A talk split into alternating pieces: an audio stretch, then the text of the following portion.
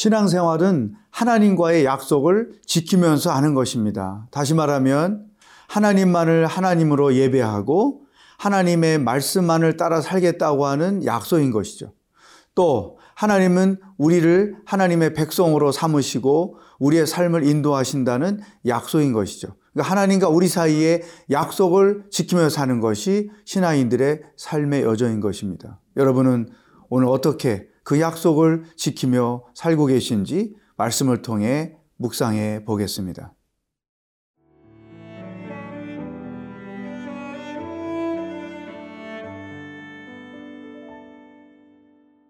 예레미야 11장 1절에서 8절 말씀입니다.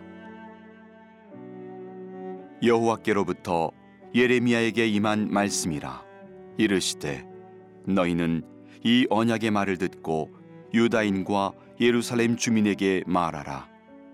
그들에게 이르기를 이스라엘의 하나님 여호와께서 이와 같이 말씀하시되 이 언약의 말을 따르지 않는 자는 저주를 받을 것이니라.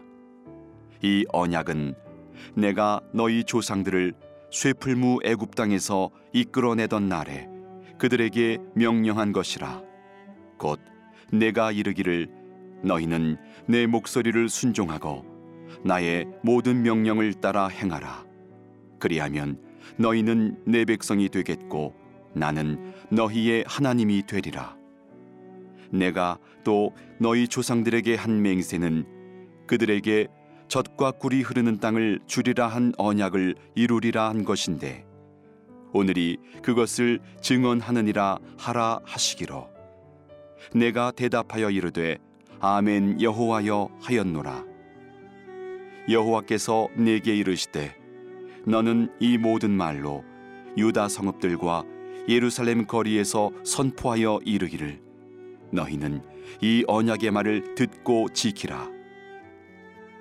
내가 너희 조상들을 애굽 땅에서 인도하여 낸 날부터 오늘까지 간절히 경계하며 끊임없이 경계하기를 너희는 내 목소리를 순종하라 하였으나 그들이 순종하지 아니하며 귀를 기울이지도 아니하고 각각 그 악한 마음에 완악한 대로 행하였으므로 내가 그들에게 행하라 명령하였어도 그들이 행하지 아니한 이 언약의 모든 규정대로 그들에게 이루게 하였느니라 하라. 유다 백성들이 우상을 숭배하고 하나님을 버리고 또 하나님 말씀과 상관없이 인생을 살아가니까 너무 답답하셨겠죠. 안타까우셨겠죠. 그래서 예레미야 선지자를 통해서 옛날 하나님께서 이스라엘 백성들과 하셨던 약속을 이렇게 다시 되새겨 주셨습니다. 4절 말씀. 이 언약은 내가 너희 조상들을 쇠풀무 애굽 땅에서 이끌어 내던 날에 그들에게 명령한 것이라. 곧 내가 이르기를 너희는 내 목소리를 순종하고 나의 모든 명령을 따라 행하라.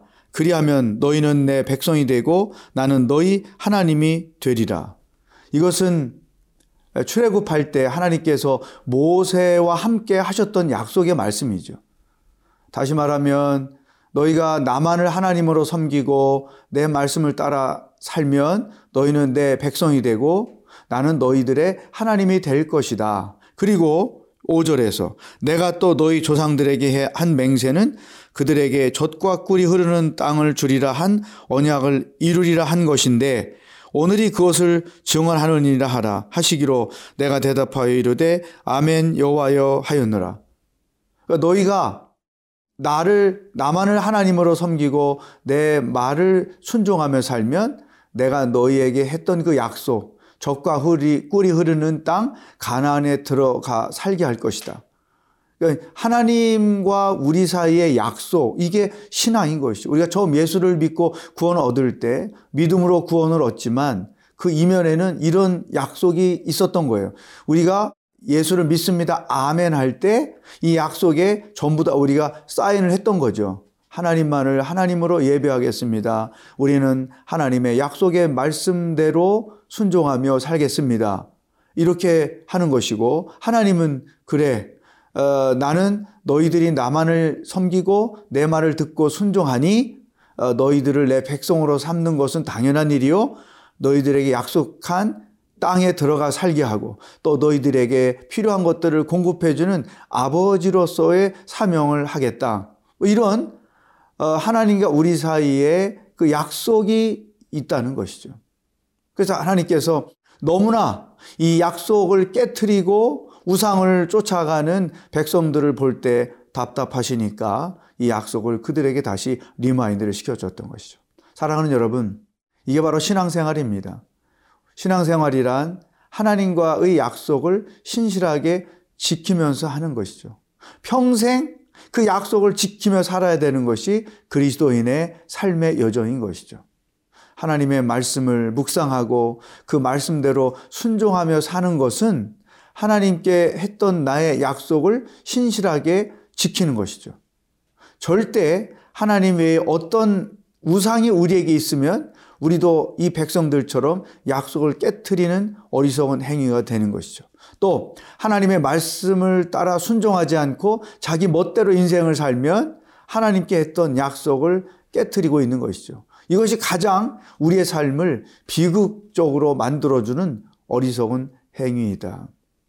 하나님은 지금도 우리들에게 똑같은 말씀을 주고 계십니다. 너희가 나만을 하나님으로 예배하고 믿고 따르고 내가 너에게 준 그 약속의 말씀을 따라 순종하며 살아라. 그러면 나도 너에게 했던 그 약속을 신실하게 지킬 것이다. 여러분, 우리는 이 땅에 사는 날 동안 하나님께 대하여 신실한 태도를 가져야 합니다. 하나님이 언제나 우리들에게 신실하신 것처럼 우리도 하나님께 신실한 태도를 가지고 살아야 합니다. 근데 그 신실한 태도라는 게 뭐냐? 하나님만을 예배하고 하나님의 말씀만을 따라서 사는 것이죠.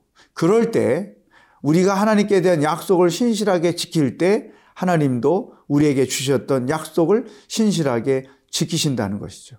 하나님은 하나님 편에서 우리는 우리 편에서 했던 그 약속을 지킴으로 인해서 하나님은 우리 하나님이 되고 우리는 그분의 백성이 되고 하나님은 우리를 당신의 자녀로 복을 주시고 우리는 또 받은 복을 가지고 하나님께 영광을 돌리며 살아가는 것 이것이 신앙인의 삶의 여정이라는 것을 분명히 기억하시기를 바랍니다.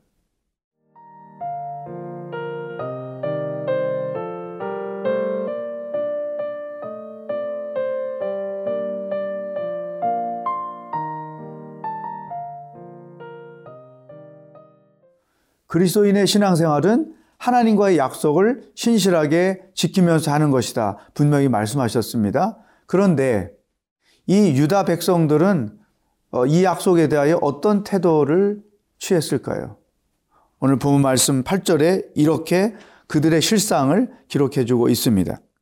그들이 순종하지 아니하며 귀를 기울이지도 아니하고 각각 그 악한 마음의 완악한 대로 행하였으므로 내가 그들에게 행하라 명령하였어도 그들이 행하지 아니하니 언약의 모든 규정대로 그들에게 이루게 하였느니라 하라. 유다 백성들은 하나님과의 약속에 대하여 관심이 없었어요. 그 약속을 지키려는 믿음도 없었어요. 그 약속대로 순종하며 살려고 하는 그런 의지도 없었어요. 그 약속을 무시하고 자기들 멋대로 살려고 한 것이죠. 우상을 숭배하거나 세상 풍습을 따라가거나 또 하나님의 말씀과 반대되는 길을 그들이 걸어갔던 것이죠. 그래서 이런 그 약속의 불성실한 태도 때문에 하나님께서 끝없이 선지자들을 보내서 이 약속을 지킬 것을 권고했지만 결국 유다 백성들은 그 약속을 깨뜨리고 만 것이죠. 사랑하는 여러분, 하나님 이렇게 말씀하세요. 너희가 그 약속을 깨뜨렸으니 8절 끝부분 모든 규정대로 그들에게 이르게 하였느니라. 하나님과의 약속을 깨뜨리면 결국 심판과 죽음뿐이라는 거죠. 그 약속이 깨어지는 것은 불신앙인데 불신앙의 결과는 멸망이요 죽음밖에 없다는 거죠. 그러니까 이 유다 백성들이 바벨론의 침략을 받고 또 예루살렘이 다 파괴되고 또 많은 사람들이 포로로 잡혀가고 하는 이 엄청난 심판, 이것은 그들이 하나님께 대한 약속을 깨뜨렸기 때문에 일어난 결과죠. 여기서 우리가 알아야 될 분명한 사실. 하나님은 신실하신 분이고 하나님은 따라서 시건을 하는 분이 아니에요. 그리고 한 번 하신 약속은 반드시 지키는 것이죠. 그러니까 유다 백성들이 그 약속을 깨뜨림으로 그 약속을 깨뜨릴 때에 일어나게 될 하나님의 약속이 실행되었다는 것입니다. 그들이 하나님만을 예배하고 하나님의 말씀을 따라 순종하며 살면 그들은 하나님의 백성이 된다. 하나님이 약속한 많은 선물들을 누리며 살게 될 것이다. 이게 약속이죠. 근데 그걸 깨뜨리니까 반대로 그 약속을 깨든 자들에게 주시는 하나님의 진노, 하나님의 심판, 하나님의 에, 엄중한 벌이 그들에게 임할 수밖에 없던 것이죠. 사랑하는 여러분, 우리는 하나님께 대하여 신실해야 합니다. 하나님은 우리들에 대하여 언제나 신실한 분이에요. 우리도 그분에 대하여 신실한 태도를 취하고 살아야 돼요. 그래서 하나님은 우리 하나님이 되고 우리는 그분의 백성이 되는 이 모양새를 평생 갖추고 살아야 되는 것이죠. 그러기 위해서는 무엇보다도 하나님 외에 하나님이 되는 하나님을 대신하는 것이 우리에게 없어야 합니다. 만약에 우리 안에 유다 백성들처럼 하나님이 아닌 어떤 다른 우상이 자리하고 있다. 그러면 우리도 그 약속을 깨는 것이기 때문에 그 결과 어떤 징계가 내려질지 알 수가 없는 것이죠.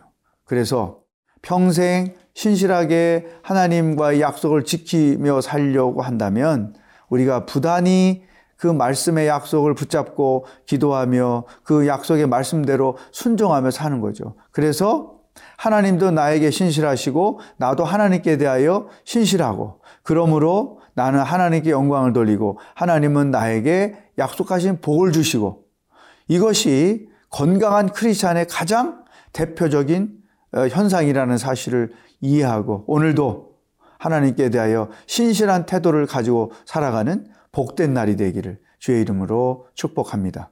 기도하겠습니다.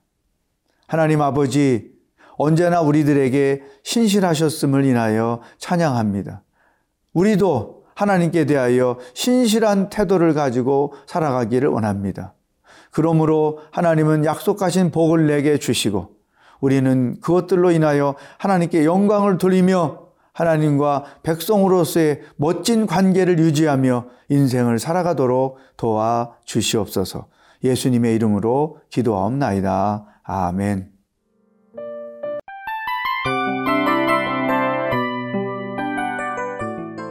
이 프로그램은 청취자 여러분의 소중한 후원으로 제작됩니다.